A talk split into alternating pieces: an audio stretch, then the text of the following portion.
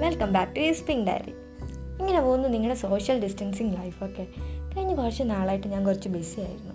ഹോസ്പിറ്റലിൽ നിലത്ത് നിൽക്കാൻ പോലും സമയം കിട്ടുന്നില്ല. ഇപ്പോൾ അൺലോക്കിംഗ് ഒക്കെ ആയിക്കഴിഞ്ഞു കോവിഡ് കേസസ് ഒക്കെ വല്ലാണ്ട് കൂടിക്കൊണ്ടിരിക്കുകയാണ്. ഞാൻ ഇപ്പോൾ കർണാടകയിലാണ് വർക്ക് ചെയ്യുന്നത്. ഇവിടുത്തെ കാര്യം ഒട്ടും മോശമല്ല. ഇവിടെ എന്റെ സീനിയർ ഡോക്ടേഴ്സിന് മുതൽ എന്നും എന്റെ കൂടെ നടക്കുന്ന ഫ്രണ്ട്സിന് വരെ കോവിഡാണ് ഞാൻ തന്നെ ഇപ്പോൾ രണ്ട് പ്രാവശ്യം ടെസ്റ്റ് ചെയ്ത് കഴിഞ്ഞു. ഇവിടെ ഇപ്പോൾ ആർക്കൊക്കെ കൊറോണ പിടിച്ചിട്ടുണ്ടെന്ന് പറയാൻ പറ്റാത്ത അവസ്ഥയാണ്. നമ്മുടെ രാജ്യത്ത് ഇപ്പോൾ എല്ലായിടത്തും ഇതൊക്കെ തന്നെയാണല്ലോ അവസ്ഥ. ഇങ്ങനെ ഡെയിലി ഇങ്ങനെ കോവിഡ് കേസസ് കൂടിക്കൊണ്ട് വരികയാണെങ്കിൽ ഹോസ്പിറ്റലിൽ എല്ലാവരും ഐസൊലേറ്റ് ചെയ്യാനുള്ള ഫെസിലിറ്റി കുറഞ്ഞു കുറഞ്ഞു വന്നുകൊണ്ടിരിക്കും. എത്രയും പെട്ടെന്ന് വാക്സിൻ വരും എന്ന പ്രതീക്ഷയോടെ നമുക്ക് മാക്സിമം സ്പ്രെഡ് കുറച്ച് മുന്നോട്ട് പോകാൻ നോക്കാം. കഴിവതും അത്യാവശ്യ കാര്യങ്ങൾക്ക് വേണ്ടി മാത്രം വീട്ടിൽ നിന്ന് പുറത്തിറങ്ങാൻ ശ്രദ്ധിക്കുക. പറയുമ്പോൾ നാലര വർഷം എം ബി ബി എസ് ഒക്കെ പഠിച്ചു കഴിഞ്ഞിട്ട് മുന്നൂറ്ററുപത്തഞ്ച് ദിവസം മെഡിക്കൽ കോളേജിൽ വർക്ക് ചെയ്യുന്ന പീരീഡാണ് ഇന്റേൺഷിപ്പ് ഒരു ഡോക്ടർ ശരിക്കും ഡോക്ടറാവുന്ന ഈ സമയത്താണ്. ഒരു ഇന്റേണിന് മെഡിക്കൽ കോളേജിലെ എല്ലാ ഡിപ്പാർട്ട്മെന്റും മാറി മാറി വർക്ക് ചെയ്യണം. ഓരോ ഡിപ്പാർട്ട്മെന്റിൽ ചെല്ലുമ്പോഴും ഞാൻ വിചാരിക്കും ഏറ്റവും പണി കിട്ടുന്ന ഡിപ്പാർട്ട്മെന്റ് ഇതാണ്. പക്ഷേ അടുത്ത പോസ്റ്റിങ്ങിന് അതിലും വലിയ പണികൾ എനിക്ക് ചെയ്യേണ്ടി വരുമായിരുന്നു. പക്ഷേ കഴിഞ്ഞ ആഴ്ചകളായി ഞാൻ റിയൽ പണി എന്തായെന്ന് അറിയുന്നത് അതായിരുന്നു എന്റെ കാഷ്വാലിറ്റിയിലെ പോസ്റ്റ് ഒരു ഹോസ്പിറ്റലിൽ ഇരുപത്തിനാല് മണിക്കൂറും കേസുകൾ വരുന്ന ഒരു ഡിപ്പാർട്ട്മെന്റാണ് കാഷ്വാലിറ്റി. ക്രിട്ടിക്കൽ കേസസ് മുതൽ ടെറ്റനസ് എടുത്ത് വൂണ്ട് ഡ്രസ്സ് ചെയ്ത് വിടേണ്ട കേസ് വരെ ഇവിടെ വരാറുണ്ട്. ഏത് കണ്ടീഷൻ വരുന്ന പേഷ്യന്റിനെയും സ്റ്റെബിലൈസ് ചെയ്ത് ഓരോ ഡിപ്പാർട്ട്മെന്റിലേക്ക് റെഫർ ചെയ്ത് വിടുക എന്നതാണ് കാഷ്വാലിറ്റി വാർഡിലെ ബേസിക് ജോലി. പിന്നെ കാഷ്വാലിറ്റിയിൽ മൂന്ന് സോണായിട്ടാണ് നമ്മൾ തിരിച്ചിട്ടുള്ളത്. Red yellow green. റെഡിലാണ് ഏറ്റവും ക്രിട്ടിക്കൽ കേസസിൽ യെല്ലോയിൽ അത്ര ക്രിട്ടിക്കലല്ല പക്ഷേ കമ്പാരറ്റീവ്ലി കുറച്ച് റിസ്ക് കുറഞ്ഞത് ഗ്രീനിൽ വരുന്ന പേഷ്യന്റ് നോൺ ക്രിട്ടിക്കൽ കേസസ് ആയിരിക്കും അവരെ മോണിറ്ററൊക്കെ ചെയ്ത് ടെസ്റ്റ് ഒക്കെ ചെയ്ത് വിടുകയാണ് സാധാരണ ചെയ്യാറ്.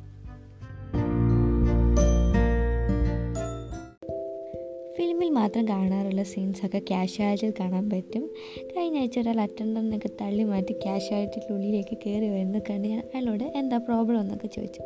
സത്യം പറഞ്ഞാൽ കന്നഡ എനിക്ക് അത്ര പിടിയില്ലെങ്കിൽ കുറച്ചൊക്കെ തട്ടിയും മുട്ടിയും പോകാനുള്ളതൊക്കെ ഞാൻ പഠിച്ച് വെച്ചിട്ടുണ്ട്. അങ്ങനെ ഞാൻ അയാളോട് ചോദിച്ചപ്പോൾ എന്തോ കത്തിക്കുത്ത് കേസാണ് അയാൾക്ക് ഡോക്ടറെ കാണാം എന്നൊക്കെ പറഞ്ഞു. ഞാൻ നോക്കിയപ്പോൾ അയാളുടെ ദേഹത്ത് പ്രശ്നമൊന്നുമില്ല കൂളായിട്ടാണ് നിൽക്കുന്നത്. ഞാൻ കരുതി പേഷ്യന്റ് വെളിയിൽ നിൽക്കുകയാണ് അയാളുടെ കൂടെ വന്നതാണ് എന്നൊക്കെ കരുതി ഞാൻ ചോദിച്ചു എവിടെ പേഷ്യന്റ് അപ്പോൾ അയാൾ പറയാം ഞാനാണ് പേഷ്യന്റ്. എന്നിട്ട് അയാളൊന്ന് തിരിഞ്ഞു. നോക്കുമ്പോൾ എന്താ പുറത്ത് അയാളുടെ കത്തി തറച്ചിരിക്കുകയാണ് ഞാൻ കണ്ടത്. തറച്ചിരിക്കുന്ന കത്തിയുമായിട്ടാണ് അയാൾ അവിടെ കൂളായിട്ട് നിന്ന് എന്നോട് സംസാരിക്കുന്നത്. പിന്നെ അൾട്രാസൗണ്ട് എടുത്തപ്പോഴാണ് അയാളുടെ ഒരു കിഡ്നിയിൽ വരെ കത്തി തറച്ചിരിക്കുന്നത് കണ്ടത്. ഇതൊക്കെ ക്യാഷ്വാലിറ്റിയിൽ സാധാരണ കാര്യങ്ങളാണ്. പിന്നെ കോവിഡ് പേഷ്യൻസിന്റെ കാര്യങ്ങൾ. ഒരു കോവിഡ് പോസിറ്റീവ് കേസ് കാഷ്വാലിറ്റി കയറി വന്നതിന്റെ പേരിൽ ഞങ്ങളുടെ കാഷ്വാലിറ്റി ഫുൾ ഡിസിൻഫെക്റ്റ് ചെയ്യേണ്ടി വന്നു. പിന്നെ നമ്മൾ ഓരോ പുതിയ കാര്യങ്ങൾ ഇവിടുന്ന് പഠിക്കാൻ പറ്റും. അങ്ങനെയാണ് കഴിഞ്ഞ ആഴ്ച ഒരു കൊച്ചുകുട്ടി കാഷ്വാലിറ്റിയിൽ വയറുവേദന എടുത്ത് എന്തോ ആയിട്ടാണ് വന്നത്. ഞാനതിന്റെ യൂഷ്വൽ ചെക്കപ്പൊക്കെ ചെയ്തു. ആദ്യം ടെമ്പറേച്ചർ ബി പി പൾസ് പക്ഷേ പൾസ് നോക്കിയിട്ട് എത്ര ശ്രമിച്ചിട്ട് എനിക്ക് കിട്ടുന്നില്ല. ഞാൻ വീണ്ടും വീണ്ടും നോക്കി. ഇത് ഞാൻ പൾസ് നോക്കുന്നത് എങ്ങനെയാണ് മറന്നൊക്കെ പോയോ? അത് എനിക്കെന്തെങ്കിലും പറ്റുമെന്നൊക്കെ ഞാൻ വിചാരിച്ചു. ഉടനെ ഞാൻ സാറിനെ വിളിച്ചു. സാറ് നോക്കുമ്പോൾ ഇനിയും പൾസ് കിട്ടുമെന്ന് ഞാൻ പേടിച്ചു. ഭാഗത്തിന് സാറിനും കിട്ടിയില്ല. പിന്നെയാണ് അറിയുന്നത് അതൊരു ഡിസീസാണ് അതിന്റെ പേരാണ് തക്യാഷോ ആർട്ടിറൈറ്റിസ് അല്ലെങ്കിൽ പൾസ്ലെസ് ഡിസീസ് ഈ അസുഖമുള്ളവർക്ക് പൾസ് കിട്ടില്ല.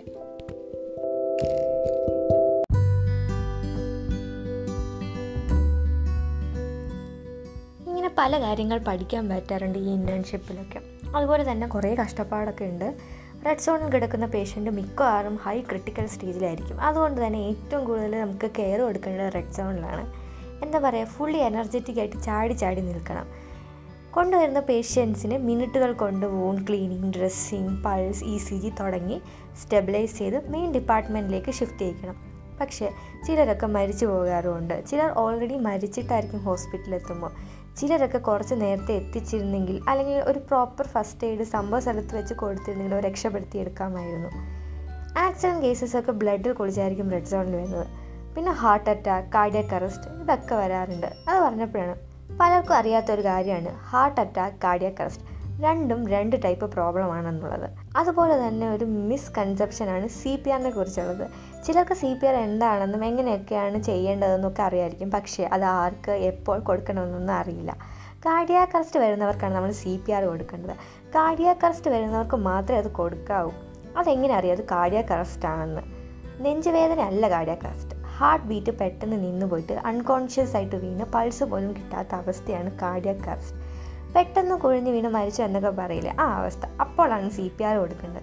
അല്ലാതെ ബോധമുള്ള നെഞ്ചുവേദന എടുക്കുന്ന ആൾക്കല്ല. മഹേഷിന്റെ പ്രതികാരത്തിലെ ആർട്ടിസ്റ്റ് ബേബിക്ക് സി പി ആർ കൊടുക്കുന്നതാണ് എനിക്കിപ്പോൾ ഓർമ്മ വരുന്നത്. എന്തായാലും സി പി ആറിന്റെ ഒരു ഡീറ്റെയിൽഡ് പോസ്റ്റ് ഞാൻ ഹിസ് പിങ്ക് ഡയറിയുടെ ഇൻസ്റ്റാഗ്രാമിൽ ഇട്ടേക്കാം. എല്ലാവരും ഒന്ന് പഠിച്ചിരിക്കാൻ നോക്കുക. അഞ്ച് മിനിറ്റ് വേണ്ട സി പി ആർ പഠിക്കാൻ. വിദേശ രാജ്യങ്ങളിലൊക്കെ ലൈസൻസ് കിട്ടണമെങ്കിൽ നമ്മൾ സി പി ആർ ഒക്കെ നിർബന്ധമായിട്ട് പഠിച്ചിരിക്കണം. പക്ഷെ നമ്മുടെ നാട്ടിൽ മാത്രമേ ഇതൊക്കെ ഇല്ലാത്തതുള്ളൂ. അപ്പോൾ ഞാൻ എന്താ പറഞ്ഞു വന്നത്? ക്യാഷ്വാലിറ്റി വാർഡിലെ റെഡ് സോൺ. ഇടയ്ക്ക് ഈ പേഷ്യൻസ് മരിച്ചു പോകുമ്പോൾ ആളുകളൊക്കെ ഡോക്ടറിന്റെ അടുത്ത് വന്ന് തട്ടിക്കയറാറുണ്ട്. ഡോക്ടർമാരും മനുഷ്യരല്ലേ? അവർക്ക് സൂപ്പർ പവർ ഒന്നുമില്ല.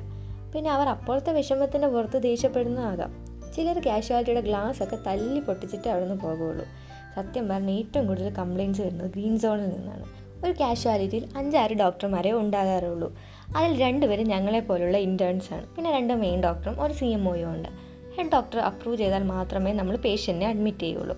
അതിനുള്ള ഫെസിലിറ്റി ഇല്ലെങ്കിൽ അടുത്ത ഹോസ്പിറ്റലിലേക്ക് റെഫർ ചെയ്ത് വിടും.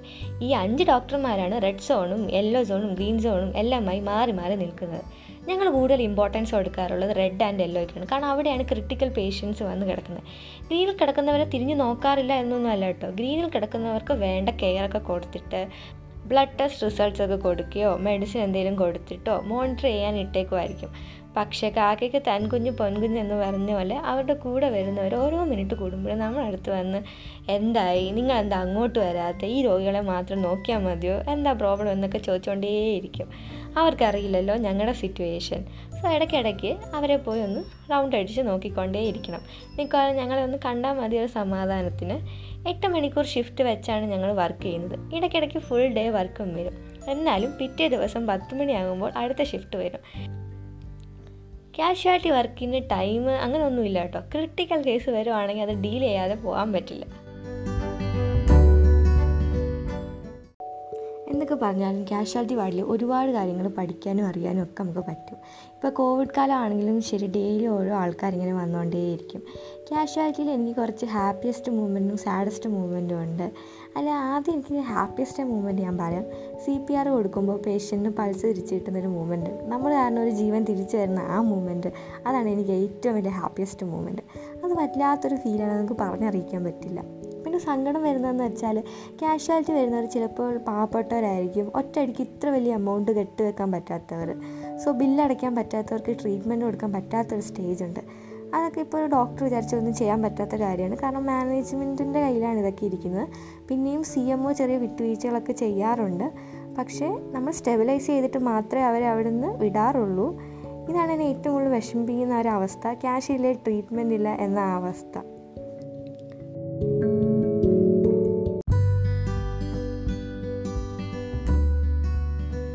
ഇതൊക്കെയായിരുന്നു എന്റെ കഴിഞ്ഞ ആഴ്ചത്തിലെ ലൈഫ് എക്സ്പീരിയൻസ് ക്യാഷ്വാലിറ്റി വാർഡിലെ ഏറ്റവും വലിയ പണി എന്തായിരുന്നു? ഇതുവരെ ഞാൻ പറഞ്ഞില്ലല്ലോ. അത് റൂമിൽ വന്നിട്ട് കോട്ട് കഴുകുന്നതാണ്.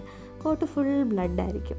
അത് ഡെറ്റോളൊക്കെ ഇട്ട് കഴുകിയിട്ട് ഒരു ഫസ്റ്റ് സ്റ്റേജ് അതൊക്കെ കഴിഞ്ഞിട്ട് മാത്രമേ ലോണ്ടറിക്ക് പോലും കൊടുക്കാൻ പറ്റൂ. എല്ലാം കഴിഞ്ഞ് എന്തെങ്കിലും കയ്യിൽ കിട്ടിയത് എടുത്ത് കഴിച്ചിട്ട് തളർന്ന് ബെഡിലേക്ക് വീഴുന്നത് ഞാൻ ഇറങ്ങി പോകാറുണ്ട് സത്യം പറഞ്ഞാൽ ഇന്റേൺഷിപ്പ് ചെയ്യുന്ന എല്ലാവരുടെ അവസ്ഥ ഇതാണ്.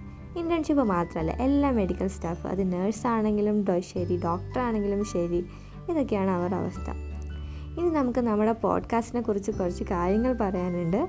വളരെ കുറച്ച് സമയം കൊണ്ട് ഇത്രയും സപ്പോർട്ട് ചെയ്ത് നിങ്ങൾക്ക് എല്ലാവരോടും വളരെ നന്ദിയുണ്ട്.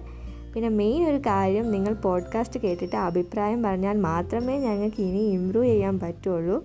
നിങ്ങൾക്ക് നിങ്ങളുടെ അഭിപ്രായം ഹിസ് പിങ്ക് ഡയറിയുടെ ഇൻസ്റ്റാഗ്രാം പേജിലോ അല്ലെങ്കിൽ ഡിസ്ക്രിപ്ഷനിൽ കൊടുത്തിരിക്കുന്ന മെയിൽ ഐ ഡിയിലോ പറയാം. സോ ഹിസ് പിങ്ക് ഡയറിയുടെ ഡോക്ടേഴ്സ് ലൈഫ് എക്സ്പീരിയൻസ് സീരീസ് നിങ്ങൾക്ക് ഇഷ്ടമായാൽ പറയണം ഇഷ്ടമായില്ലെങ്കിലും പറയണം. ഞങ്ങളെ സപ്പോർട്ട് ചെയ്യും എന്ന പ്രതീക്ഷയോടെ his pink diary signing off